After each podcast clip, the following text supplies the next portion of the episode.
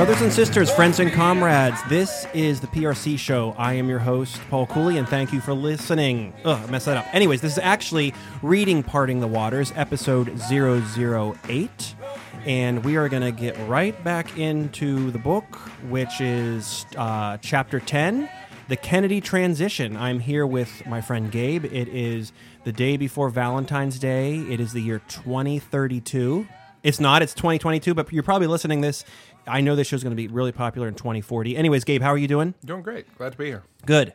So, in this chapter, we are going to learn about, first off, chapter 10. Do you remember it? Because we are going to be doing a couple chapters a day. Guys, that's the secret behind these shows is that we do multiple chapters at once and then put them out later. But uh, initial thoughts of chapter 10, did you like it?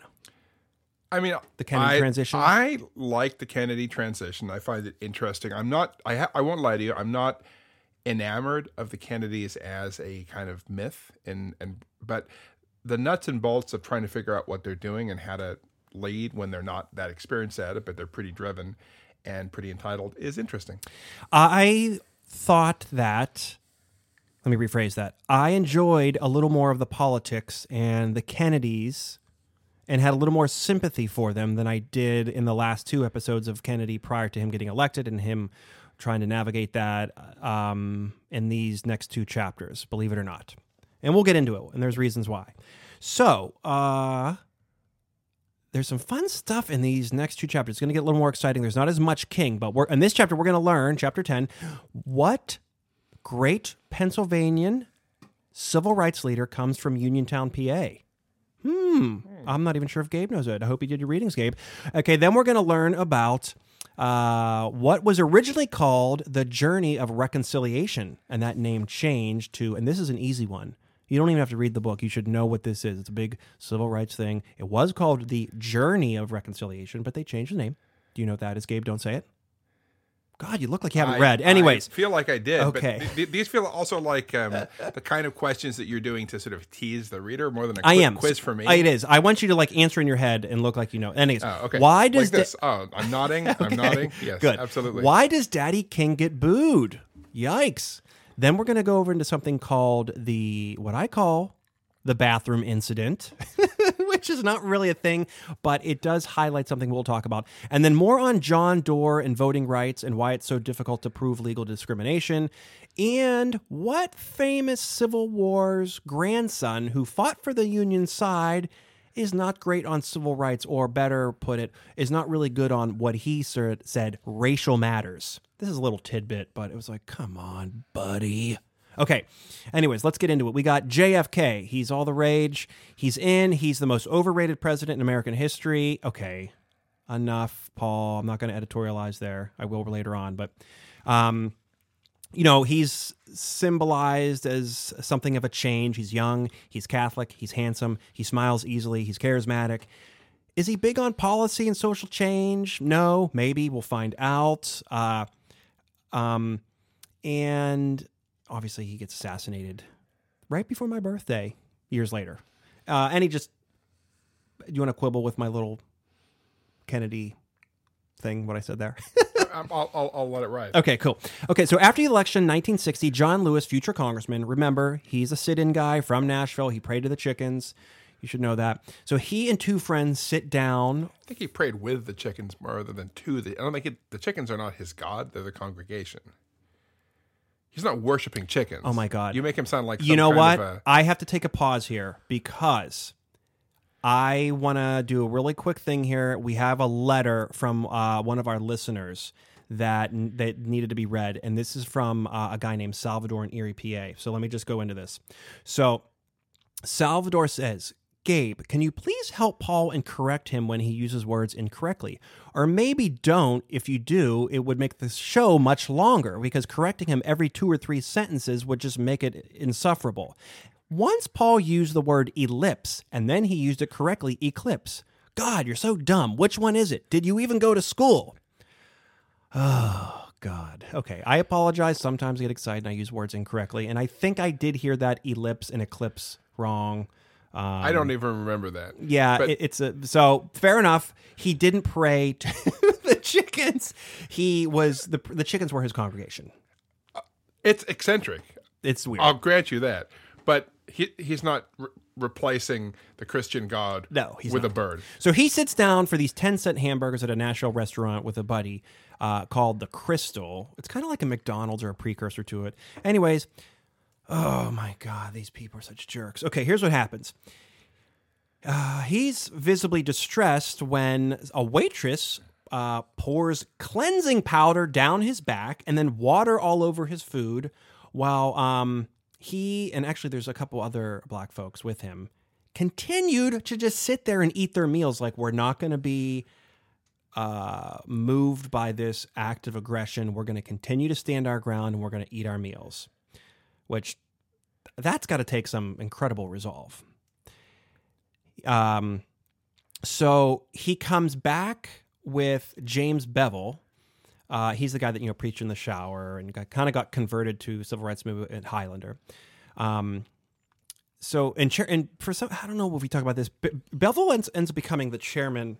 Oh, there's my glasses are on of the uh, SNCC. So they go back, they eat again, kind of same sort of thing happens, and then they want to speak to the manager. And guess what happens? The manager apologizes. no, this is unbelievable. He cle- the manager says, "Okay, everyone out of here."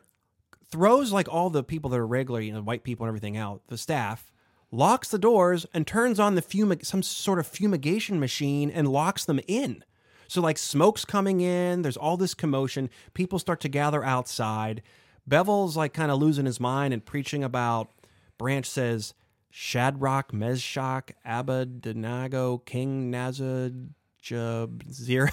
the fiery furnace. I mean, it's just like they're stuck in there and it's getting really hard to breathe. Finally, a manager smashes the door open or open or unlocks the door because like the fire department's there and they're about to open up. Like, what the heck's going on? Um, and so this occurs the way King uh, Branch places this. This occurs right after kind of Ke- Kennedy's I don't know uh, victory, and King's super happy, not super happy, but he writes King's excited about Kennedy's victory. But then he hears this news and he's like, "Ugh, man, this is gonna be a long fight." I want to just mark this as one of those places where my faith in my fellow humans uh, it is it's not so much shaken it's not like It's I've shaken I've- these next I've- two I've ne- chapters. You're never gonna- never heard terrible stories before i've never seen bad things what i'm saying though is that to have to be reminded of this kind of peculiar creative sadism on the part of both the waitress and the the owner of the restaurant to try to pour cleaning agent onto a human body or to try to turn Unbelievable. on a fumigation system designed for killing insects onto black men which they've locked inside the building this th- there's nothing in the law that says this is how segregation is supposed to be enforced these two people created this yes, it's, uh, yeah, themselves yeah. Their inherent hatred. and th- I think there there's a sadistic aspect to it that there's some kind of I'm going to exercise power over someone else. I'm going to take some uh, vile pleasure in it. And this is going to come up several It's going times to come in the up next several chapters. times. We're, we're going to have to suffer through this. it's we're going to suffer through it but i oddly take well there's two there's two ways i think about this and one is i have a deep uh, upsetness a hatred for these people that are doing this and it's so upsetting but i also have this very strange i don't know if it's because of the times we're living in this very strange patriotic proudness of these Americans that are doing this and what remarkable people these are. Because I think of myself as somewhat of a person that believes in justice and equality, and I have done things and shown up to demonstrations, but I could not have done this. This is like amazing to me. And it's like so cool. And it's like, oh my God, this is just awesome that they did not.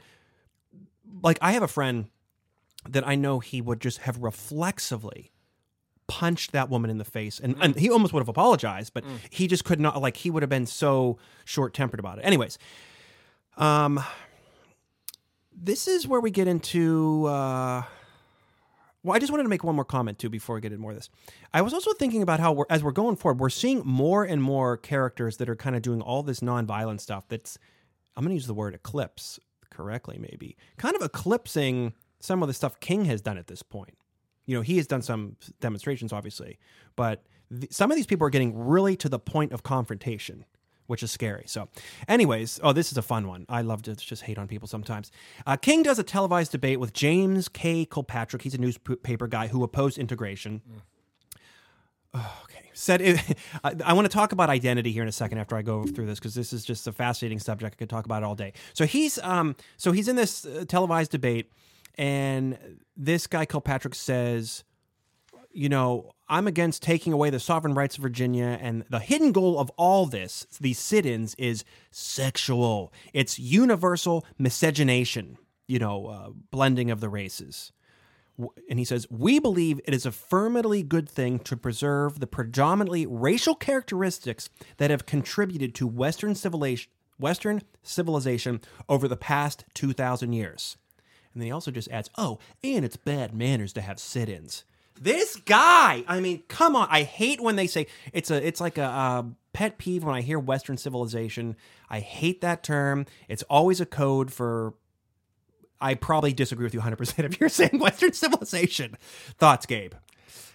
Well, this high minded, high minded, televised intellectual presentation of the importance of all of these legal and physical and uh, terrible manipula- manipulations of uh, violations of universal human rights to prevent uh, sexual congress between people who don't look like each other in order to preserve these uh, essential qualities.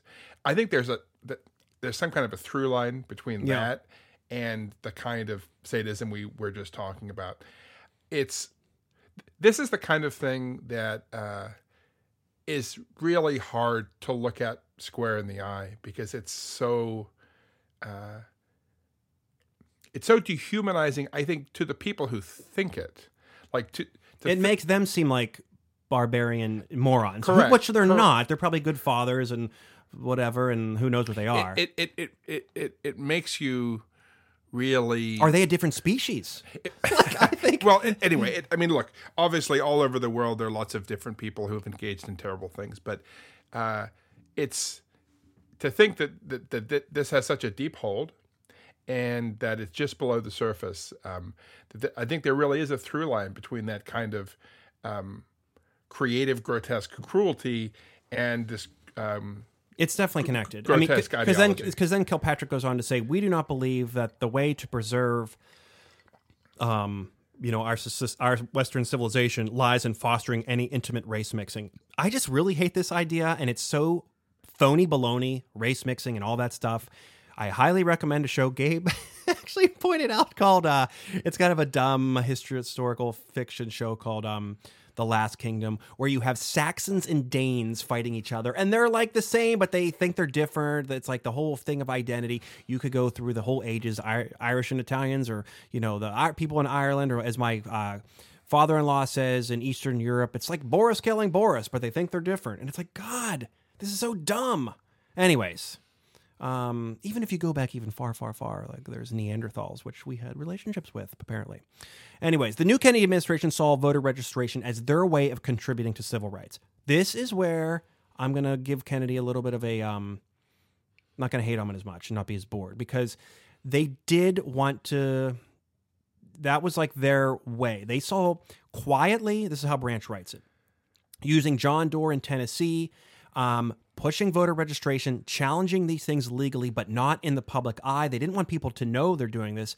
But I firmly believed, well, he, he says it later on where uh, Kennedy's views on race. So that's that. That's what was going on. Doar did win some court orders overturning evictions of 300 sharecroppers. Um, and Kennedy keeps him on even though he's an Eisenhower guy, and he sees that he's making progress and taking it seriously. I mean, and there's like reams what they say dollies of documents that are coming in to the to the office of like showing voter uh, repression. So at, at his inauguration. Jfk does his like grandiose freedom speech which everybody loves. It's like to quote like man holds in his mortal hands the power to abolish all forms of human poverty and all forms of human life you know, we can eliminate poverty or we can destroy each other. If a free society with nukes, if a free society cannot help the many who are poor, it cannot save the few who are rich. And even he even said, um, maybe the communists might join us in exploring the stars, conquer the deserts, eradicate disease. So it's this very positive, looking forward, inspirational speech that even Shuttlesworth say, says, Man, what a wonderful president we have now. This branch says inspires J.H. Meredith. If you remember, he was J.H. Meredith from our first episode. Later on, he changed his name to James because he literally was J.H. because of, you know, to a way to prevent people from calling him a diminutive nickname. Okay. Um, he says, you know what? The best way for me to contribute to the uh, democratic process is to go go to college. So he sought advice from uh, Medgar Evers. Not just any college, though. Not just any college, he, but uh, Medgar Evers. That's a little bit of a foreshadowing thing there. Um, we're gonna get we'll get into him, I'm sure later. Uh, but he didn't mention civil rights or race. Kennedy at his inauguration speech. Um, Branch says that he thought racism was irrational, and you know Kennedy seemed more uh, comfortable in the presence of Negroes. You got to remember the context of the time. Russia is very scary, so all right, young people, whatever. It was Bin Laden. It was the it was the Ruskies back then, as they say. It was the communist. You know, I, I'm sure when people are listening to this in 2040, it's going to be some uh, group of Mormon separatists. Who know? I don't even know. Like, it's, there's always some, and, and whatever those Mormon separatists they exist. It's a boogeyman. It's phony baloney. Like the, the, the real problems are going on at home, and that's whatever. I'm not going to get on a tangent here. So Wyatt Walker notices there's he's the head of um, who's Wyatt Walker, Gabe? Uh, isn't he the ch- um, Chair of the SCLC. Right? He's the um, like staff director. kind of staff director, kind of cocky, of but staff, but yeah. competent. He sees more money's coming in from celebs. They got a fifty thousand dollars from a uh, Sinatra. Um, did a big party for the, to, to con- uh, contribute to King. There was like a five hour big thing going on. Coretta gives birth to a new son, and his name is named after a church that Martin Luther King first had. Dexter. Uh, which is a great name. it is a great name. Um, we're gonna get in some more action here. Just want to cover some things. There's the CIA does the, the Bay of Pigs is a context. You know, we're not gonna get into that, but it was a big stain on JFK's career, his early his early uh, tenure there. Um, Shuttlesworth is in legal trouble due to the Sullivan case. Fred Shuttlesworth, pastor in Birmingham, Alabama, yes, or Atlanta. Birmingham. Yeah, yeah, that's right. Um, this is a libel case against Sullivan, who's the police commissioner in Montgomery, and he sues Shuttlesworth and a bunch of other people for five hundred thousand dollars. Did I get that right? Yes, I Yeah, believe yeah. that's right. King is offered a job at the national director of CORE. Um, but I don't think he take it. But then he's like, "That's not going to happen. I can't do that." So it goes to James Farmer, who's nine years older than him. He's a member of CORE and has been active in civil rights for a long time. Um, he it, CORE was originally titled the Committee on Racial Equality. It then becomes Congress on Racial Equality. He, as a teen, like met with FDR. Kind of has a um, Bayard Rustin a little bit, uh, eclectic background. Lived with a Gandhian ashram in Harlem. He, he absolutely comes out of this same Christian pacifist, Christian Gandhian tradition, right? um, bounced around between union jobs before settling in at the NAACP. Okay, let's settle in a little bit here. I keep like listing off things, which gets annoying to listen to. Sorry. So, core is important. Why is core important? Because they come up with the idea of really aggressive. How am I should I say this? Aggressively taking nonviolence to the point of the knife. like this is like crazy to me. Um, well, you'll find out why. So they come up with this die, idea of a second freedom ride. So we talked about this a little bit before, but people were taking buses into the South to challenge segregation before, like way back. Bayard Rustin did it in 1947 and got his like teeth kicked in, or I, he got beat up many times. He was always getting beat up. So uh, Gordon Carey with CORE proposes that they undertake a second journey of reconciliation. The idea was to test bus facilities and the publicity about their courage they feel would in, in the face of like violence would be a really good thing to advance the cause. And Farmer really liked this idea. He just said, "You know what? This is great, but let's change the name from Journey of Reconciliation to the Freedom Ride." So this will be really the subject of the next two or three episodes. Uh, any comments before we kind of get into the, the nuts and bolts on this freedom ride, the whole idea of it? Well- because uh, do you like how I say like aggressive nonviolence? Like it's it's um at one point some of the white Southerners accuse, and I'm going to say this, accuse them of causing this violence.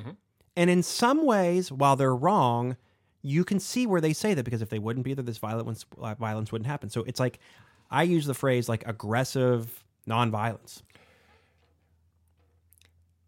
I'm not troubled by that phrase. I mean, Yeah. it seems like it's a, a tactic that's seeking to to defy an unjust law, uh, as opposed to, uh, uh, it, for example, engaging in in the boycott. Um, obviously, the boycott was uh, the bus boycott, for example, was an attempt to um, do away with unfair practices, but seeking out and engaging in a objectively illegal activity to try to expose an unjust law and to try to, frankly, push the other side to react and overreact does take it to the next level. But this was right? actually legal though because interstate travel was supposed to be integrated, wasn't it?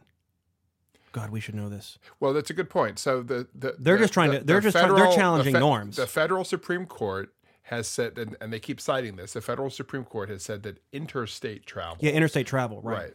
Um, so in this particular case, I think I guess you're right. Insofar, you know, obviously, if you would make the case that federal law, um, And they're not doing this for the law; they're trying to law. change Right. the society and get. But you know. it seems it seems um, th- that's I think you're correct and, um, on the facts, but it's it's closer in spirit to like the the lunch counter sit-ins. yes, yes, right. yes. in that in that you're trying like like that we were just talking about that resulted in this really grotesque um, attempt to poison um, oh my God, yeah. Bevel and, and and Lewis, but they're putting themselves in a situation where in that case it would be a local ordinance or a state ordinance on segregation, right? Here they're going to cross state lines. They're going to force the states to decide are they going to uphold state and local segregation or are they going to accept that the Supreme Court has um, uh, integrated Right. uh, interstate travel. And but this is a long way of saying I think you're right that it is um, it's seeking out um, Confrontation. it's seeking con- out confrontation. confrontation to uh, to expose injustice. As a- yeah. So Rock Hill, Rock Hill, North Carolina, February first, nineteen sixty-one. This isn't a bus thing yet, but uh, w- this is uh, one year later. Um, oh, students are, are marking the uh, are having demonstrations marking the anniversary of the Greensboro sit-in. Remember February first, nineteen sixty. That was after King left Dexter, and then, all that sit-in started to happen. So police arrest ten students sitting at a McCrory's lunch counter when a local judge imposed a hundred dollar sentence or thirty days in jail. Well, nine of the ten said, "Gimme jail." One kid carried a toothbrush to, to the sit and, and wrote a letter to his disapproving parents saying, Try to understand that what I'm uh, doing is right. It isn't like I'm going to jail for a crime or stealing or killing, but we are going for the betterment of all Negroes. Good for him. Uh, I'm sure his parents were eventually proud of him. Uh, this was welcome news for SNCC leadership because the jail not bail philosophy fit right in with their dwindling bail money reserves. Um, but obviously, the commitment to jail was a giant step. And here I want to play John Coltrane's song Giant Steps. So maybe you'll hear it, maybe you won't. It's a great song. Ella Baker is an advisor to them. And then there's a guy, Tom Gaither. Uh, he comes for reinforcements. He's with SNCC. Tom Gaither, by the way, is a Slippery Rock biology university professor, which is near us. I want to meet him. He's still alive. And, uh, anyways, so four SNCC leaders um, decide they need to join them. So who goes? Of course, Diane Nash, followed by Ruby Doris Smith of Spelman, Charles Strata, Virginia University or something, um, Charles Jones of Smith College. They decided they needed to join them, and um, with Blaker's with Baker's blessing, they arrive, um, go to that same place and get arrested, and they were thinking like, oh, this might be like a failure. Like th- this isn't getting the kind of national attention.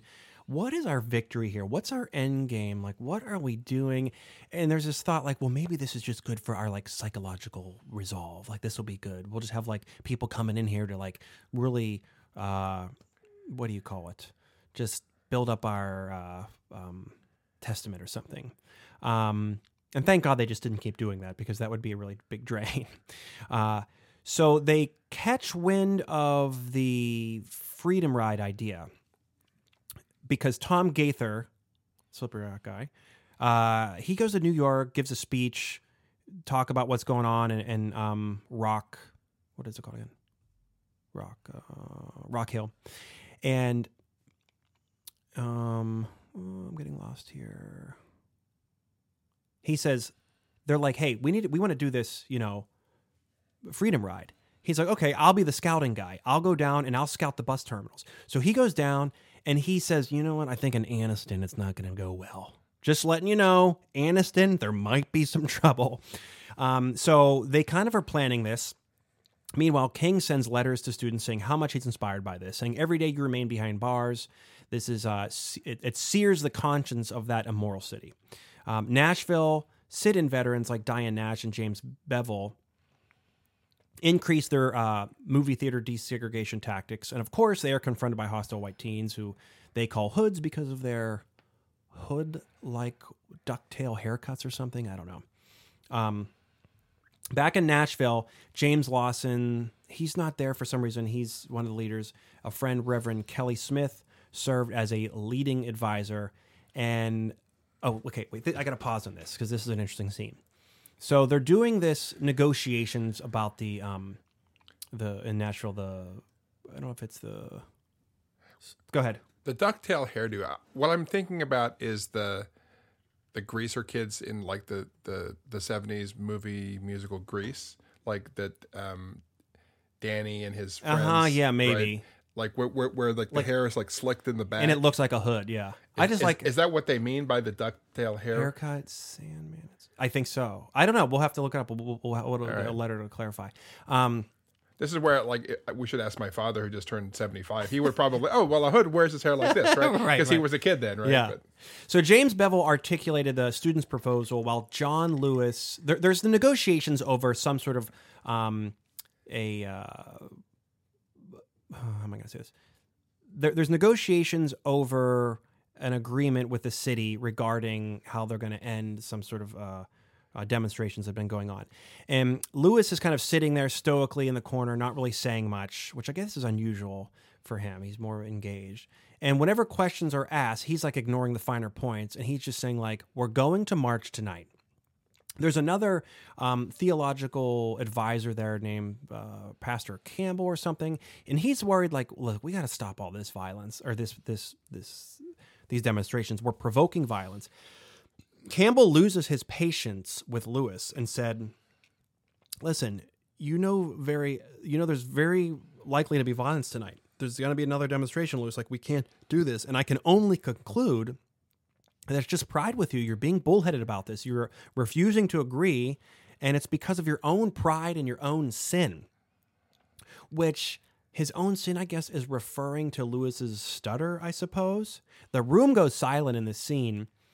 and the sting of uh, the what branch says the sting of Campbell's rebuke made uh, Lewis kind of smile warmly at Campbell, as though uh, taking pity on him and saying, "Okay, I'm a sinner."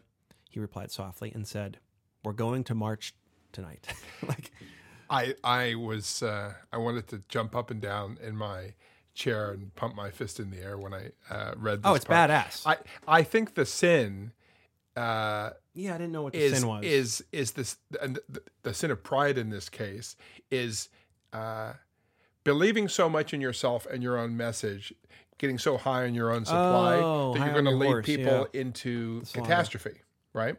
And like in other words, you have you have your theory, you have your ideology, but young man, listen to me. You can't keep doing this. You have to compromise your values. You have you have to take a step back. You have to put this on hold because people are going to get hurt. yes. But what the very young John Lewis sees is that this is going to create the creative tension Yes. that's going to make change possible. And he won't accept this admonition from this theologian.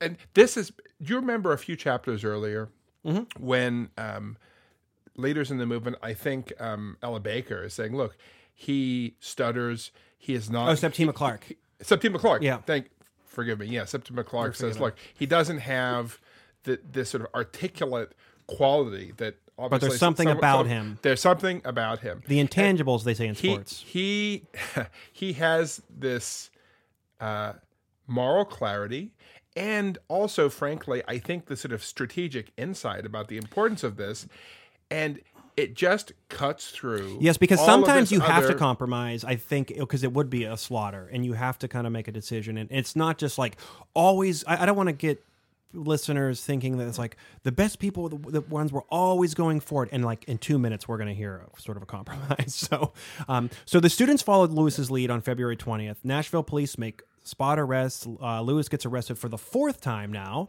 He's- But, but just, just, ahead. just to finish the thought, like thi- this is a this is a precursor. This is like an early moment of what how the 1960s becomes the capital T, capital S, the 60s. Because this discussion we're having right now is the discussion of the generation, right? The discussion of when to when Right, to like settle. Bob Dylan is going to write songs about your sons and daughters are beyond your command. Yeah. this is it, man. Yeah. Oh, good. Good point. Good point. Um, so he's unable. He's arrested again. Lewis is unable to deliver his sermon at seminary.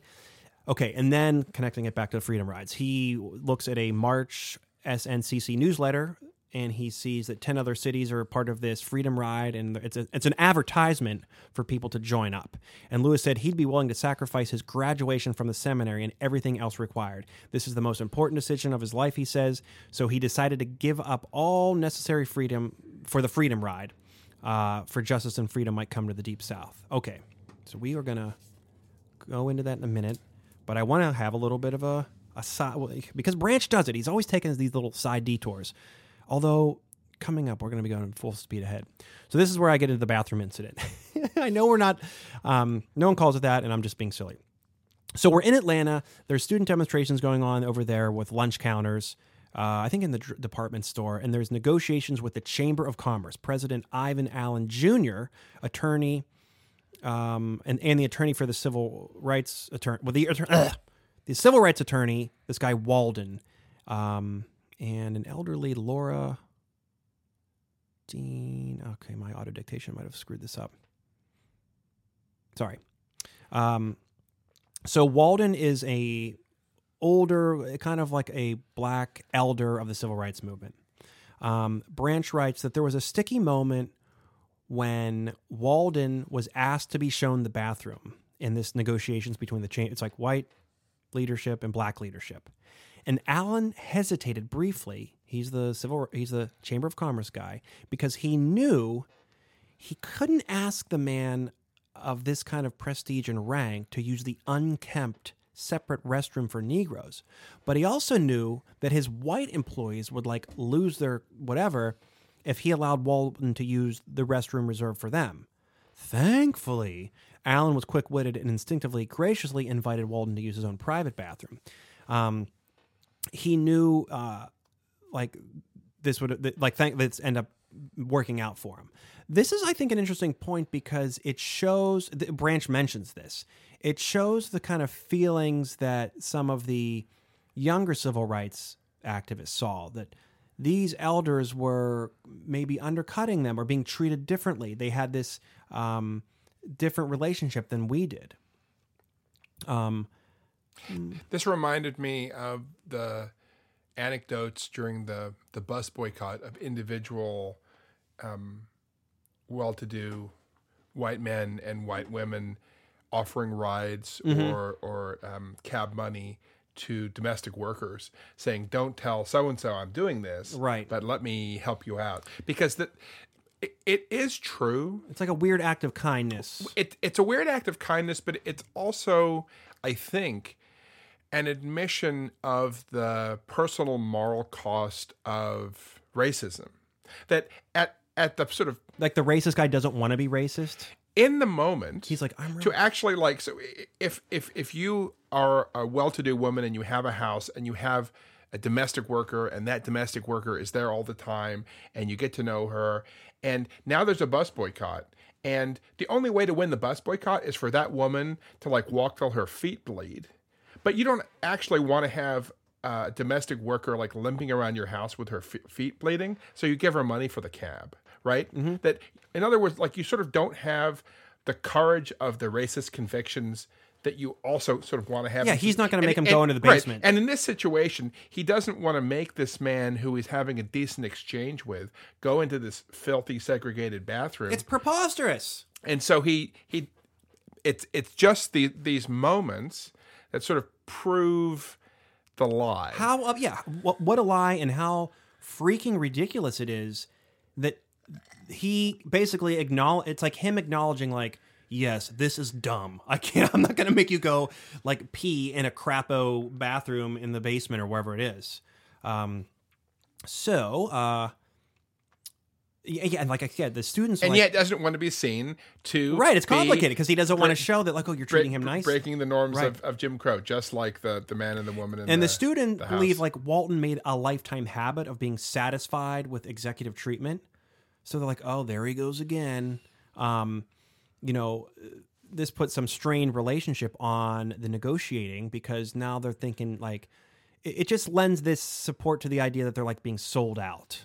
Okay. So, anyways, uh, a joint statement is released by the Chamber of Commerce saying, look, we're going to have a big, we're going to have an agreement. It's an unsigned statement by them, but then it lists the 10 like black folk like leaders that have pledged to kind of agree to this to stop the boycott, stop the picketing, and um, or stop the sit-ins and bring back conditions to normalcy, as they say, as soon as possible. Young people are like appalled by this. Young black people, young civil rights activists. So a meeting is called, and the terms of the agreement are discussed, and this is a very fascinating scene to me. So it's at this church, two thousand people. My God, can you imagine getting two thousand people together anywhere other than a, well, ball being tossed around? um, two thousand people jammed into Warren Methodist Church for a heated debate about the settlement. Um, when one of the black leaders tried to give assurances that the lunch counters would be segregated in September, regardless of what happened in the schools, um, citing his own, my own private understanding with the white business leaders, students and some adult speakers alike changed the value of his word and ridiculed the agreement and said that it failed to say on its face what it meant. Um, the presidents of Morehouse and Spelman refused to defend the settlement. Daddy King uh, comes to the pulpit and he starts to take some heat because this he's not really accustomed to this, and all of a sudden he's trying to justify this agreement um, amongst a sea of skeptical teenagers, and this is what Daddy King says. He's like for the first time in years, the Chamber of Commerce has agreed to take it upon itself the responsibility of working with the merchants to agree and settle this thing. We've got to give and take. Okay. Um, there was grumbling in the crowd, and Daddy King says, I've been around this. Oh, God, I can just see him. this is like the worst thing for him to say. When I'm reading this, I'm going to pause here because I, I, I don't want to. So he says, I've been around this for 30 years. And that's when it's due. This would be me. This would be me, the little jerk in the crowd. Yeah, that's part of the problem. That's what's wrong. The church erupted in laughter. Boos greeted Daddy King. He became flustered. He starts to get heckled. Uh, and then Martin Luther King comes in. He, uh, he, whatever, he has a habit of like showing up late. He comes to this meeting and he comes in. Let me pause that for a second. So, when I was reading this, I was one of two minds. I was thinking, you know, I don't know where this is going to go because I didn't know it.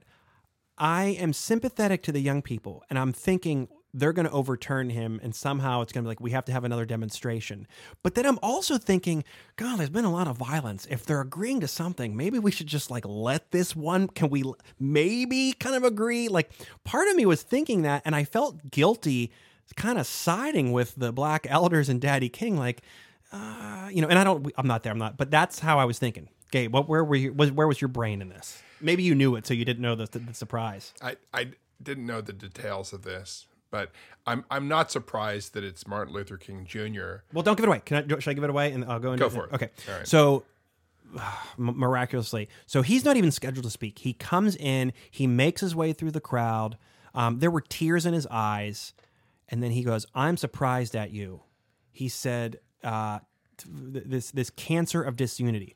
Slowly, King wade into the extemporaneous speech um, praising the wisdom of the elders and the innovations of the young people. So tying them both together and the courage of everybody. He um, what does it say? He needed the contending factions together with a passionate description of their purpose, which to him was even larger in freedom and dignity because they had a chance to show the world that strength and morality could rise together above primordial hatred. He finally returned to a small to the small matter of the dispute, uh, resettlement, and called the first written contract. He said, "If this written contract's broken, it will be a disaster and a disgrace if anyone breaks this contract. Let it be the white man." With that, he um, banned from the church. So leaving King. So he like he leaves the church, basically leaving Daddy King rescued, and Ivan Allen, who was also there. Essentially, the settlement is ratified, and and Ivan is like in awe. It's like, wow, that thing was going to go south. King comes in and rescues it, and but does it in such a way that makes sense. So you want to get into the kind of get under the under the hood of the nuts Yeah, and bolts of, yeah. the, of the of the movement uh, maneuvers here. So it's it's getting set up as a classic youth radicals versus elder moderates, and the elder moderates are about to get served their walking papers. Yes. right. Um, that moment where the voice in the, the crowd calls out Daddy King. Daddy King is suddenly t- he's he's deploying his authority, he's deploying his years of leadership, and it's suddenly turned against him. Right. So there's a jujitsu move. Daddy King's on his back. Right. And this could be the moment where the deal breaks down, but not just the deal breaks down. That you have this sort of generational um, Discord. disempowerment. Well, right, the sort of disempowerment of this elder class, and and you can imagine this playing out in lots of other contexts, right? And it, in fact, it does. It does later on in It, it, it play, plays out in the the white student left at a certain point. It, it certainly can play out in the labor movement. You can imagine this sort of a situation where, you know, in a an experienced older leader says, "Look, this is the way we we've already always done it. Trust me on this." And I mean, when King said that, I was like, "Not you should." so what? Yeah. So what? Martin Luther King Jr. does that is really brilliant here. I think uh, to to ratify the deal and to save the, his father and the elder cadre of leaders without disrespecting the younger cadre. Right. Is he praises the innovation of the younger cadre? He respects the elders, and then here's the high card. It's the unity card right? I'm ashamed at you for getting us into disunity, and it's not clear who he's talking to. Is he talking about the elders or the younger activists? But he's going to lift up unity, and then he's going to play this kind of. Um, the last note is kind of an identity note. It'll be the white man who breaks the deal here, because we, all of us, That's black, when that black one, people. When I read that, we- I was like, "Oh my god!" we're we're, we're we're people of our word, are we not? And this is all you have left. Like I'm just kind of imagining myself as a trade unionist in a room where there's an intense disagreement. It's like organizing between- jujitsu as exactly. Oh it's God. like, but unity, unity is is is the ace in the hole. And if that doesn't work, then we're going to have to have a civil war because there's nothing left after unity. But here, he pulls it off. And it's not everything we've read. There was never a. Uh, com- this isn't really compromise either because it's not like they're they're just I guess waiting a little bit. Um, so, anyways, very great scene. Please read the book. So we go now to But where, where has he learned to do this exactly? I know I mean, he he got to see some of this in in Montgomery, right? He's been trying to put together a national movement, but mainly, I think he's just a kind of a movement political genius. Like he is not that experienced. It's like, did he get this from like reading so much Bible and seeing how, like, I, I don't know, like store, like, I don't know, because I was just thinking, He's got a lot of experience quickly, that's for sure, right? And under very difficult circumstances. could he have said nothing and his charisma, his his own essence of being MLK, this leader, would have quelled the the youth? I don't think so. I think he had to deploy his authority to a particular purpose, and he does. I think an argument can be made that he could have people would have just listened if he if he wasn't that good. If Branch is totally full of S, like he could have just said, "Listen, we got to do this," blah blah, and the youth, okay, it is Maybe, okay. but maybe, but I mean, that's not the, the story that we're told. And I, I, I it sounds like that's. I mean, that seems very plausible. I mean, if he walks into the room and the youth are overthrowing the elders and he does nothing, he's de facto endorsing the youth. And the deal and, and they will set the tone and there will be open conflict, right? So instead he deploys his authority in this particular way with But I was saying like if remarkable he would like challenge the the youth, like maybe he. Well just, he does. He right, do- right. No, no. He does. Um, Anyway. yeah. So Kennedy believes segregation, like colonialism, was anachronistic addiction curable by the steady advance of modern attitudes. To him, this required the exercise of cool, detached reason in an atmosphere of public. In a, wait, in a cool, detached reason in an atmosphere of public, which was incompatible with an emotional demonstra- with emotional demonstrations by either whites or blacks. Um, there's this funny scene when Kennedy promotes Wofford to be special assistant to civil rights division, where he just like this guy's good. He has him put his hand on the Bible and says, "Repeat after me." And Wofford's like, "What are you talking about? What am I doing?" Um, and he's like, "You know, you're here. You're the pre- you're in the president's office. What am I signing up for?" He's like, "Does it even matter? You're gonna be the special assistant to the on civil rights for the president." Um, and he's like, oh, "Okay, I guess." Uh, so, um, in the context of what's going on at the time, okay, I might take this out because I think it could get into too much modern talk, but Branch mentions this one thing which I thought was interesting where he says the Iowa legislator was debating a bill that would require the state barbers to know how to cut Negro hair.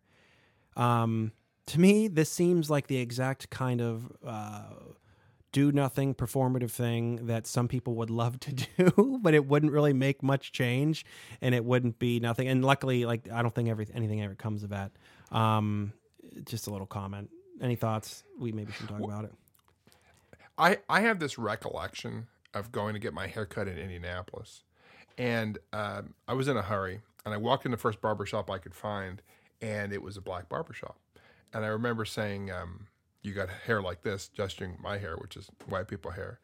And the man said, uh, Who looked to me, he was about 65. It turned out he was 85.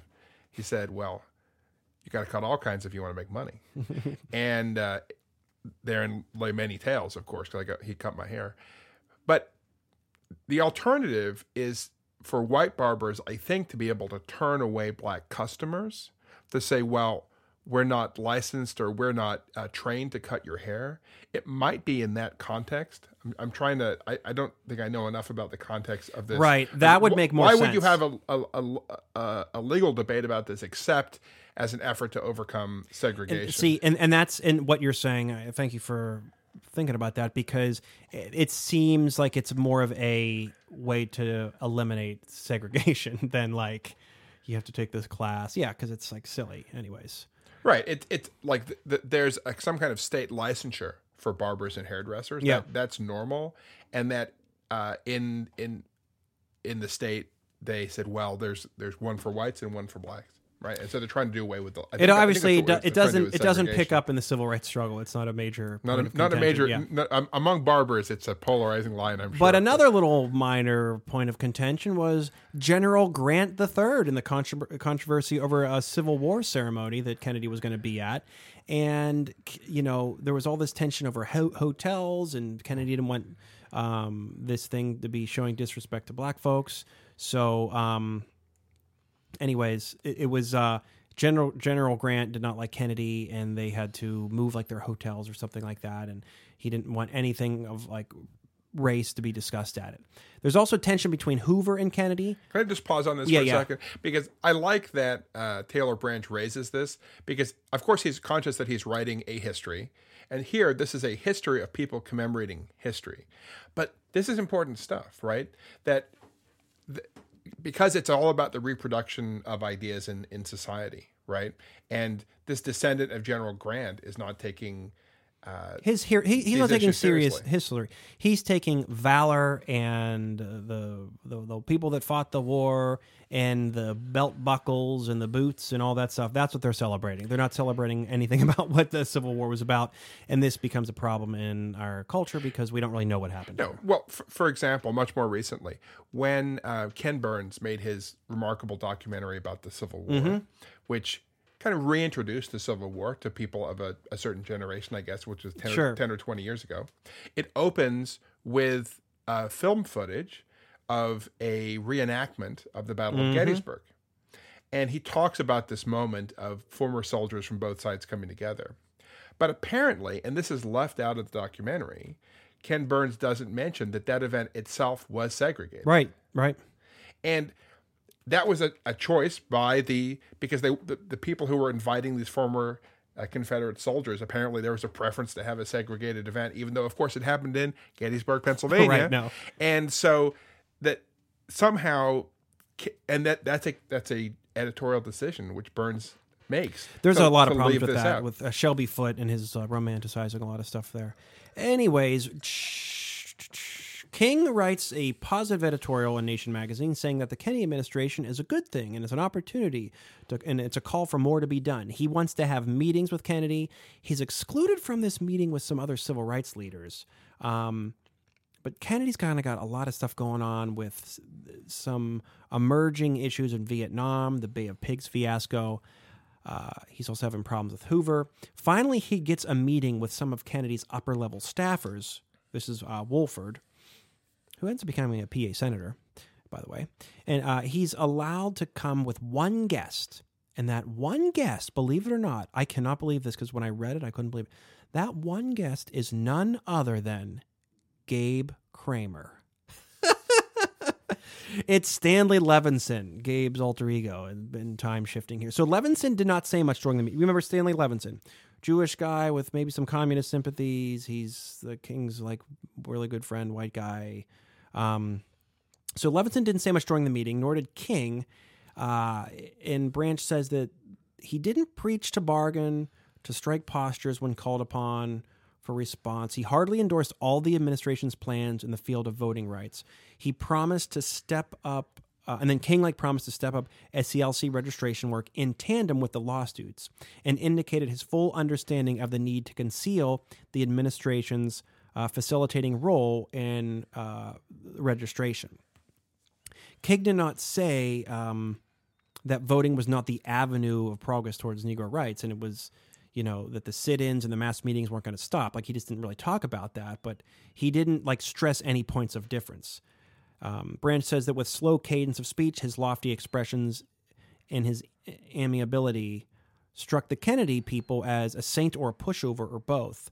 Um, he was not the type that you would think you'd you know go out to have a beer with, but he seemed reasonable.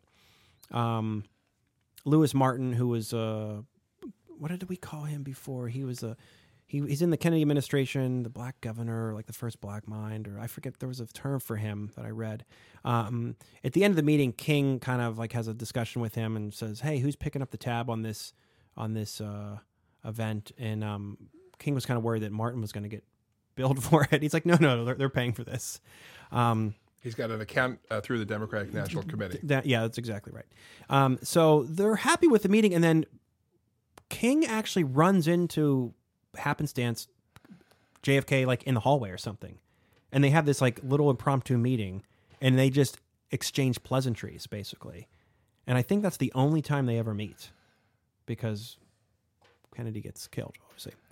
Um, This meeting is really interesting, and I think um, it's a it's a secret meeting, right? The meeting I think is in a hotel. Yes, that's right. And it's, it's it- in DC and it's a right. hotel The- because uh, they they bring food, they have food ordered. Right. And this is why I sort of like Kennedy now because it's like okay, he's taking he wants to hear from them. He's taking adv- like Right. this is what he's doing. Right. And the, the principal on the, the administration side is in fact Robert Kennedy, the Attorney General. That's right. I'm sorry. the- Big- no, no, it's okay. It's the way you said that.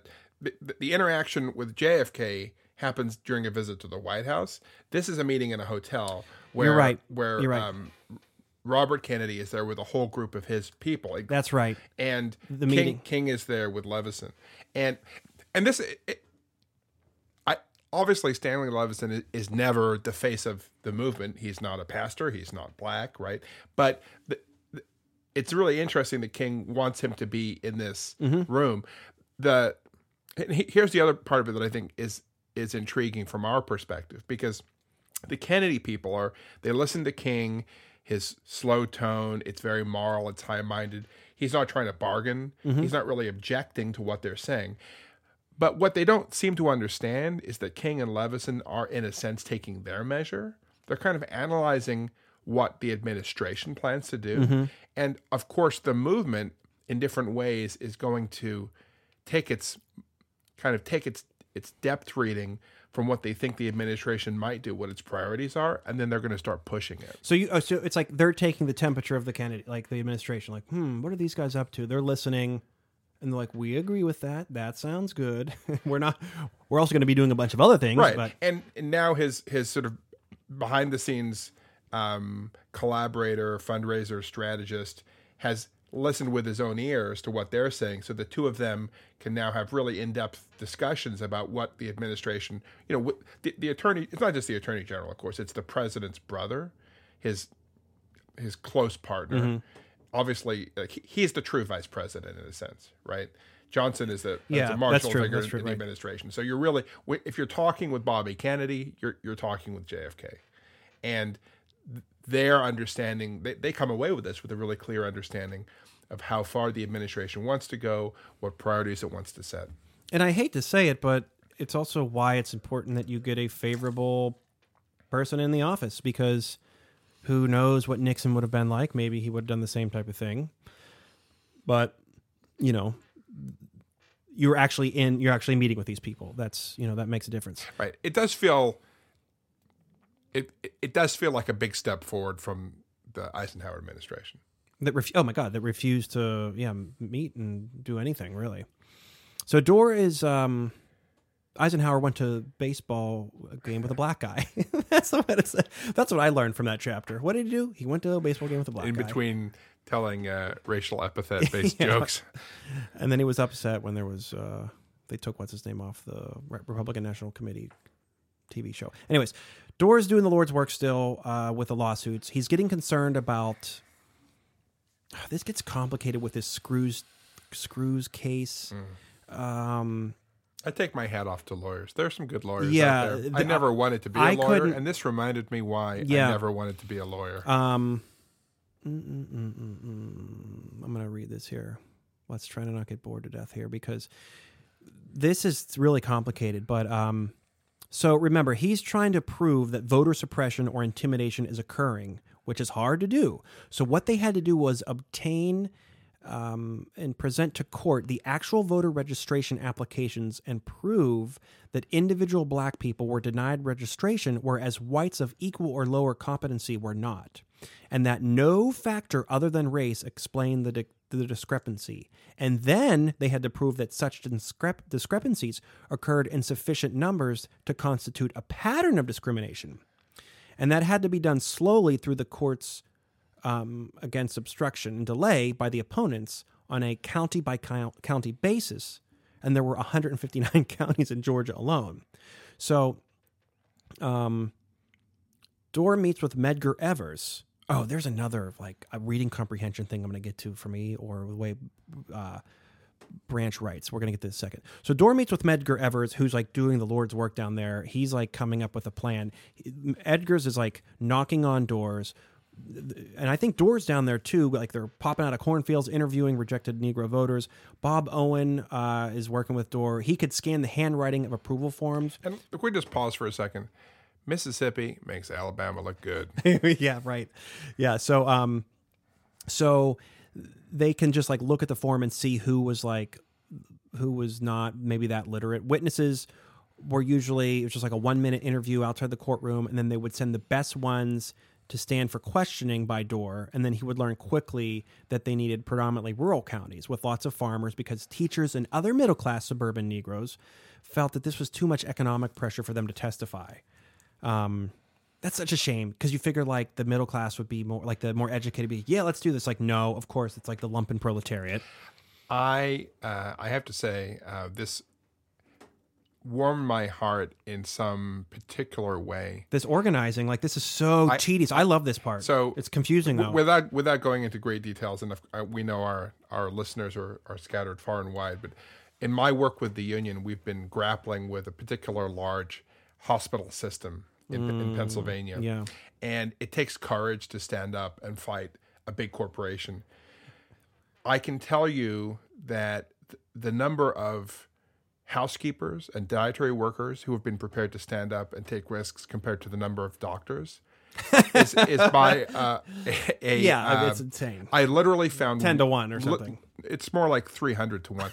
I, I think I have found maybe two doctors who were um, part of that system in, in over the course of the last decade, Yeah. Oh God. and yeah. it, it, it it's this is what it reminded me of. Interesting. So, um, large counties offered a higher pool of potential witnesses than smaller ones, and the de- degree of discrimination tended to vary um, directly with the proportion of the black people in the county. Now, this is where I really think I need to go back to school because I'm reading this, and he says Doran Owen had the name of Amelia Boynton of the Dallas County Voters League. So they go. Do you remember this little scene? Go on. It's tiny, but actually she's so cool. So the Dallas, Dallas County Voters League, they go to see her. She runs a small insurance office. So I'm thinking she's a white person. She has on her wall uh, a plaque that has stars next to the names of Dallas County Negroes who had tried to register but failed. This was like a list of like the people. So I thought this was a white person that was like bragging about people not being registered to vote. I don't know why I thought that. Apparently, this woman's a badass and she has been trying to help people register to vote. So it, it doesn't make sense if she's a white woman. I don't think. No, well, she's not. She's black. I assume she's She- black. She's a black person. Okay. No, no, no, no. I, I'm saying I'm an idiot. And when I first read this, because I, I think I skimmed over it, I'm like, person ran an insurance office, vote, voter thing. What is this? Anyways, so she has this list of people, and she's like a treasure for them because they can then Doar and Owen can then go and find all these people. Um, and later on, we learn more about Amelia Boynton, and. Sorry, Taylor Branch, but I wish we would have get a little bit more of her because she's a true hero of like civil rights history. But, you know, I'll email you and we'll talk about it later, Mr. Branch. Um, I'm to stop it there because next chapter we're to get super uh, crazy with Freedom Ride stuff.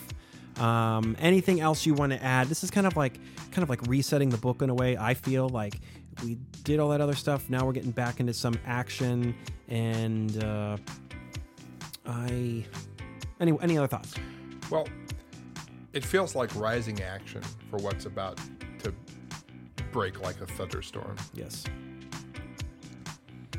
Um, anything else you want to talk about? we should end this show. I feel good. We got this was a oh god okay this is kind of long. All right, thank you for listening, and we will be back soon.